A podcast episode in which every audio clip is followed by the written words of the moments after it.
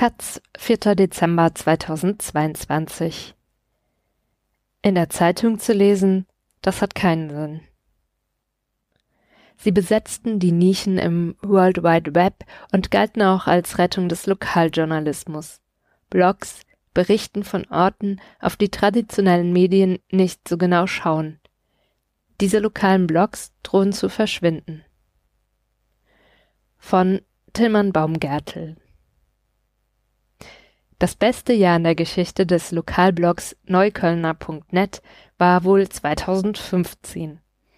Die Webseite war zweitausendelf von einer Gruppe ehrenamtlicher MitarbeiterInnen gegründet worden, um über den Berliner Stadtteil zu berichten, der in den Massenmedien zu dieser Zeit oft als Problembezirk dargestellt wurde. All die anderen Facetten, die Neukölln so interessant gemacht haben, kamen in der Berichterstattung nicht vor, erinnert sich Max Büch, einer der Gründer des Blogs. Wo die Tilo Sarazins dieser Welt den Untergang des Abendlandes zu erkennen meinten, sahen die MacherInnen von neuköllner punkt net einen aufstrebenden Stadtteil, in dem die zu dieser Zeit noch niedrigen Mieten eine internationale Bohème mit kreativen Ideen anzog. neuköllner punkt net ist heute ein lebendiges Dokument aus der Zeit, bevor die Gentrifizierung Neukölln erreichte und aus dem urbanen Versuchslabor ein Eldorado für Immobilienmakler, Spekulanten und Airbnb-Slumlords wurde. Die motivierte Horde Kulturschaffender, wie sich die neuköllner punkt net-Macher in einer Selbstdarstellung aus dieser Zeit nannten, berichtete aus der Bezirksverordnetenversammlung und von Kiezfesten, porträtierte Galerien, Bars und Trödelläden, viele inzwischen geschlossen, und veröffentlichte in einer historischen Reihe Fotos aus dem Archiv des Neuköllner Heimatmuseums. Die damalige Bezirksbürgermeisterin Franziska Giffey, jetzt regierende Bürgermeisterin von Berlin, gab dem Blog ein Interview, und dessen Berichte wurden im Rathaus aufmerksam gelesen. zweitausendfünfzehn gab es dafür den Goldenen Blogger und den Grimme Online Award, weil neuköllner punkt net die komplette mediale Klaviatur von Text über Bild und Ton bis hin zum Video angemessen bespielen würde, wie es in der Begründung der Jury damals hieß. Inhaltlich ist das Angebot kunterbunt und lebendig wie der Bezirk. neuköllner punkt net dokumentierte nicht nur Lokalpolitik und Soziokultur auf einer so granularen Ebene, wie es eine traditionelle Tageszeitung niemals leisten könnte. Die MacherInnen hatten auch bei der redaktionellen Gestaltung innovative Ideen für das Medium Internet. Jeden Monat stellte ein Neuköllner D J ein Mixtape zusammen. Das Design, das sich mit graffitiartigen Symbolen dem Stil des Stadtteils anpasste, war originell und sortierte die Inhalte nicht in traditionelle Ressorts wie Politik oder Kultur ein, sondern in Kategorien wie Alltag und Anarchie oder Spiel und Spirenzien. Und weil man das Publikum auch in die Produktion des Blogs einbeziehen wollte, gab es öffentliche Redaktionssitzungen im Büro an der Neuköllner Schillerpromenade. zweitausendneunzehn wurde die Gestaltung überarbeitet, um auch auf Smartphones und Tablets sauber dargestellt werden zu können. Und dann vorbei. Wenn man die Seite von neuköllner punkt net heute aufruft, sieht man ein Bild des damaligen Juso-Chefs Kevin Kühnert im Hoodie in einem Text aus dem Februar zweitausendneunzehn. Der ehrenamtlichen Redaktion war es nicht gelungen, den Blog durch Anzeigen und Spenden zu finanzieren.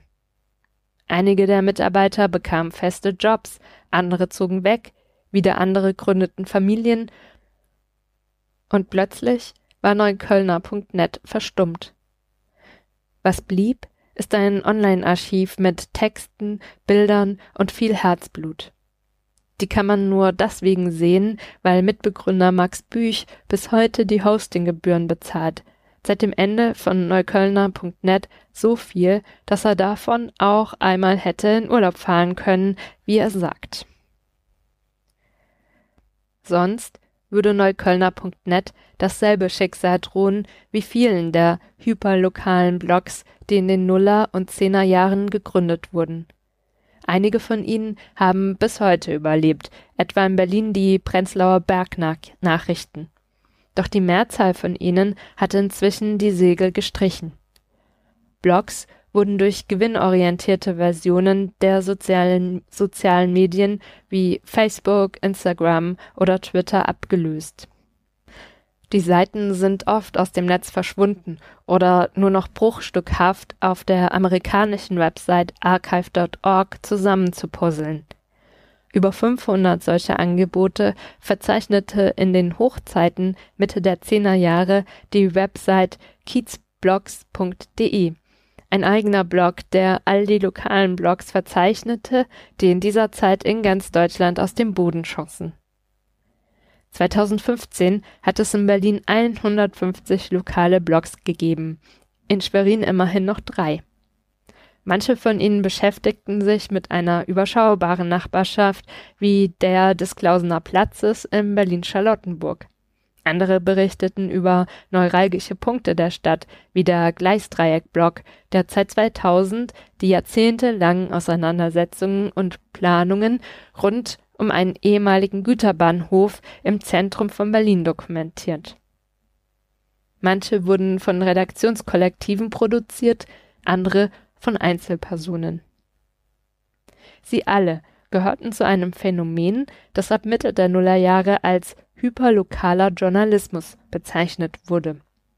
Blog-Software-Systeme wie Movable Type oder WordPress und Hosting-Services wie Blogger erlaubten es zu dieser Zeit erstmals auch Menschen ohne große Computerkenntnisse im Web eigene Aufzeichnungen zu veröffentlichen, die Weblogs, also Weblog-Bücher oder kurz Blogs genannt wurden. Diese Online-Tagebücher gehörten zum Web zwei punkt null, einem Vorläufer der sozialen Medien von heute. Das Medientheoretikern Hoffnung auf eine neue Art Graswurzelpublizistik machte, welche keine Verlage und keine aufwendige Distribution und Produktion mehr bräuchte. Die hyperlokalen Blogs, die als Teil dieser Entwicklung entstanden, standen auch für eine neue Art von Lokaljournalismus, der persönlicher war, oft stark auf bestimmte Themen bezogen, gelegentlich auch einfach nur unprofessionell. Trotzdem sind die Hunderte von Sites, die zwischen zweitausend und Ende der Zehnerjahre entstanden, bemerkenswert detaillierte Informationsquellen über Stadtteile oder Ortschaften, über die zu dieser Zeit oft kein Traditionsmedium berichtete. Inzwischen versorgen manche Tageszeitungen, wie der Berliner Tagesspiegel, die Stadtteile mit E-Mail-Newslettern. Aber in vielen anderen Groß- und Mittelstädten konzentrieren sich die Tageszeitungen, oft ist nur noch eine übrig geblieben, auf das, was die Mehrheit ihrer LeserInnen interessiert. Nachrichten aus den Stadtteilen und Nachbarschaften kommen da häufig zu kurz. Die hyperlokalen Blogs von einst sind daher, daher ein unschätzbarer Schnappschuss von lokaler, ebenso wie von deutscher Internetgeschichte, von Nachbarschaftsklatsch und von zeitgenössischem Webdesign. Die meisten werden über kurz oder lang den Weg ins digitale Nirvana antreten, denn eine systematische Sammlung dieser Publikationen gibt es in Deutschland zurzeit nicht. Das Internet vergisst, anders als es oft behauptet wird, leider doch. Komplett ausgestorben sind die lokalen Blogs freilich noch nicht. Manche von ihnen haben sogar ein Geschäftsmodell gefunden. Die Prenzlauer Bergnachrichten berichten seit Ende zweitausendelf über den Berliner Stadtteil. Ein Teil der Berichte, die jeden Tag erscheinen, ist online für alle zu lesen und das sogar ohne Werbung.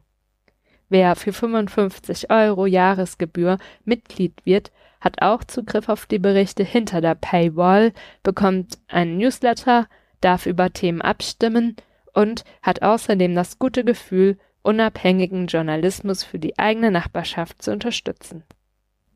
Fünf RedakteurInnen sind als freie MitarbeiterInnen für die Website tätig.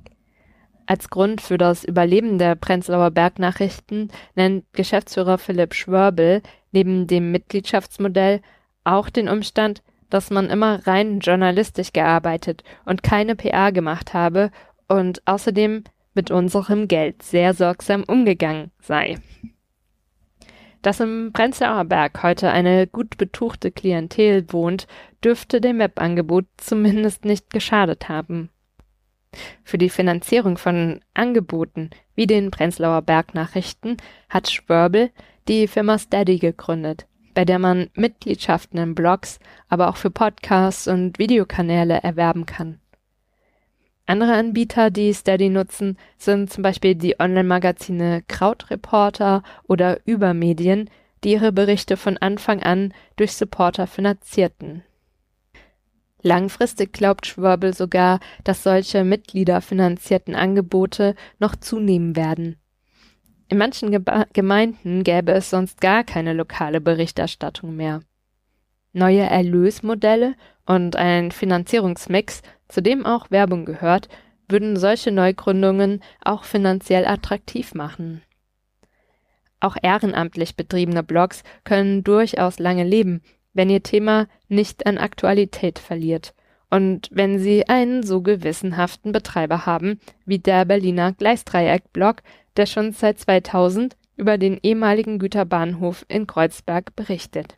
Auch ehrenamtlich betriebene Blogs können durchaus lange leben, wenn ihr Thema nicht an Aktualität verliert und wenn sie so einen gewissenhaften Betreiber haben wie der Berliner Gleisdreieckblock, der schon seit zweitausend über den ehemaligen Güterbahnhof in Kreuzberg berichtet. Der Grafiker und frühere taz-Layouter Matthias Bauer schreibt in seinem Blog über das ewige Tauziehen zwischen Stadt, AnwohnerInnen und Investoren wegen der Art der Nutzung des innerstädtischen Filiggrundstücks, das heute ein beliebter Park ist. Die Lokalpresse ist nie so ins Detail gegangen wie ich, sagt Bauer, der seit mehr als zwei Jahrzehnten von Bürgerversammlungen, Ausschreibungen und Protestveranstaltungen berichtet. Wenn man Einfluss nehmen will, muss man so einen Prozess auch kontinuierlich begleiten. Als um das Jahr zweitausend das World Wide Web aufkam, erschien das für seinen Aktivismus als eine attraktivere Publikationsform als die traditionellen Flugblätter und Zeitschriften aus dem Copyshop. Als er zweitausendneun auf das Redaktionssystem WordPress umstieg, erleichterte das die technische Umsetzung.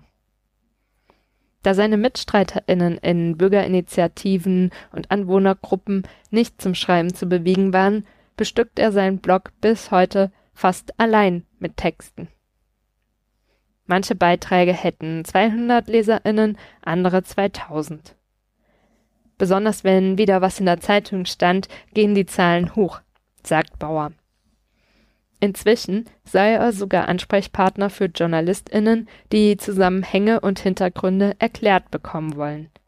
Auch StudentInnen, die Material für Uniarbeiten brauchten, hätten sich schon bei ihm gemeldet. Die Unkosten, die ihm für das Web-Hosting und die Domain entstehen, deckt er durch Spenden.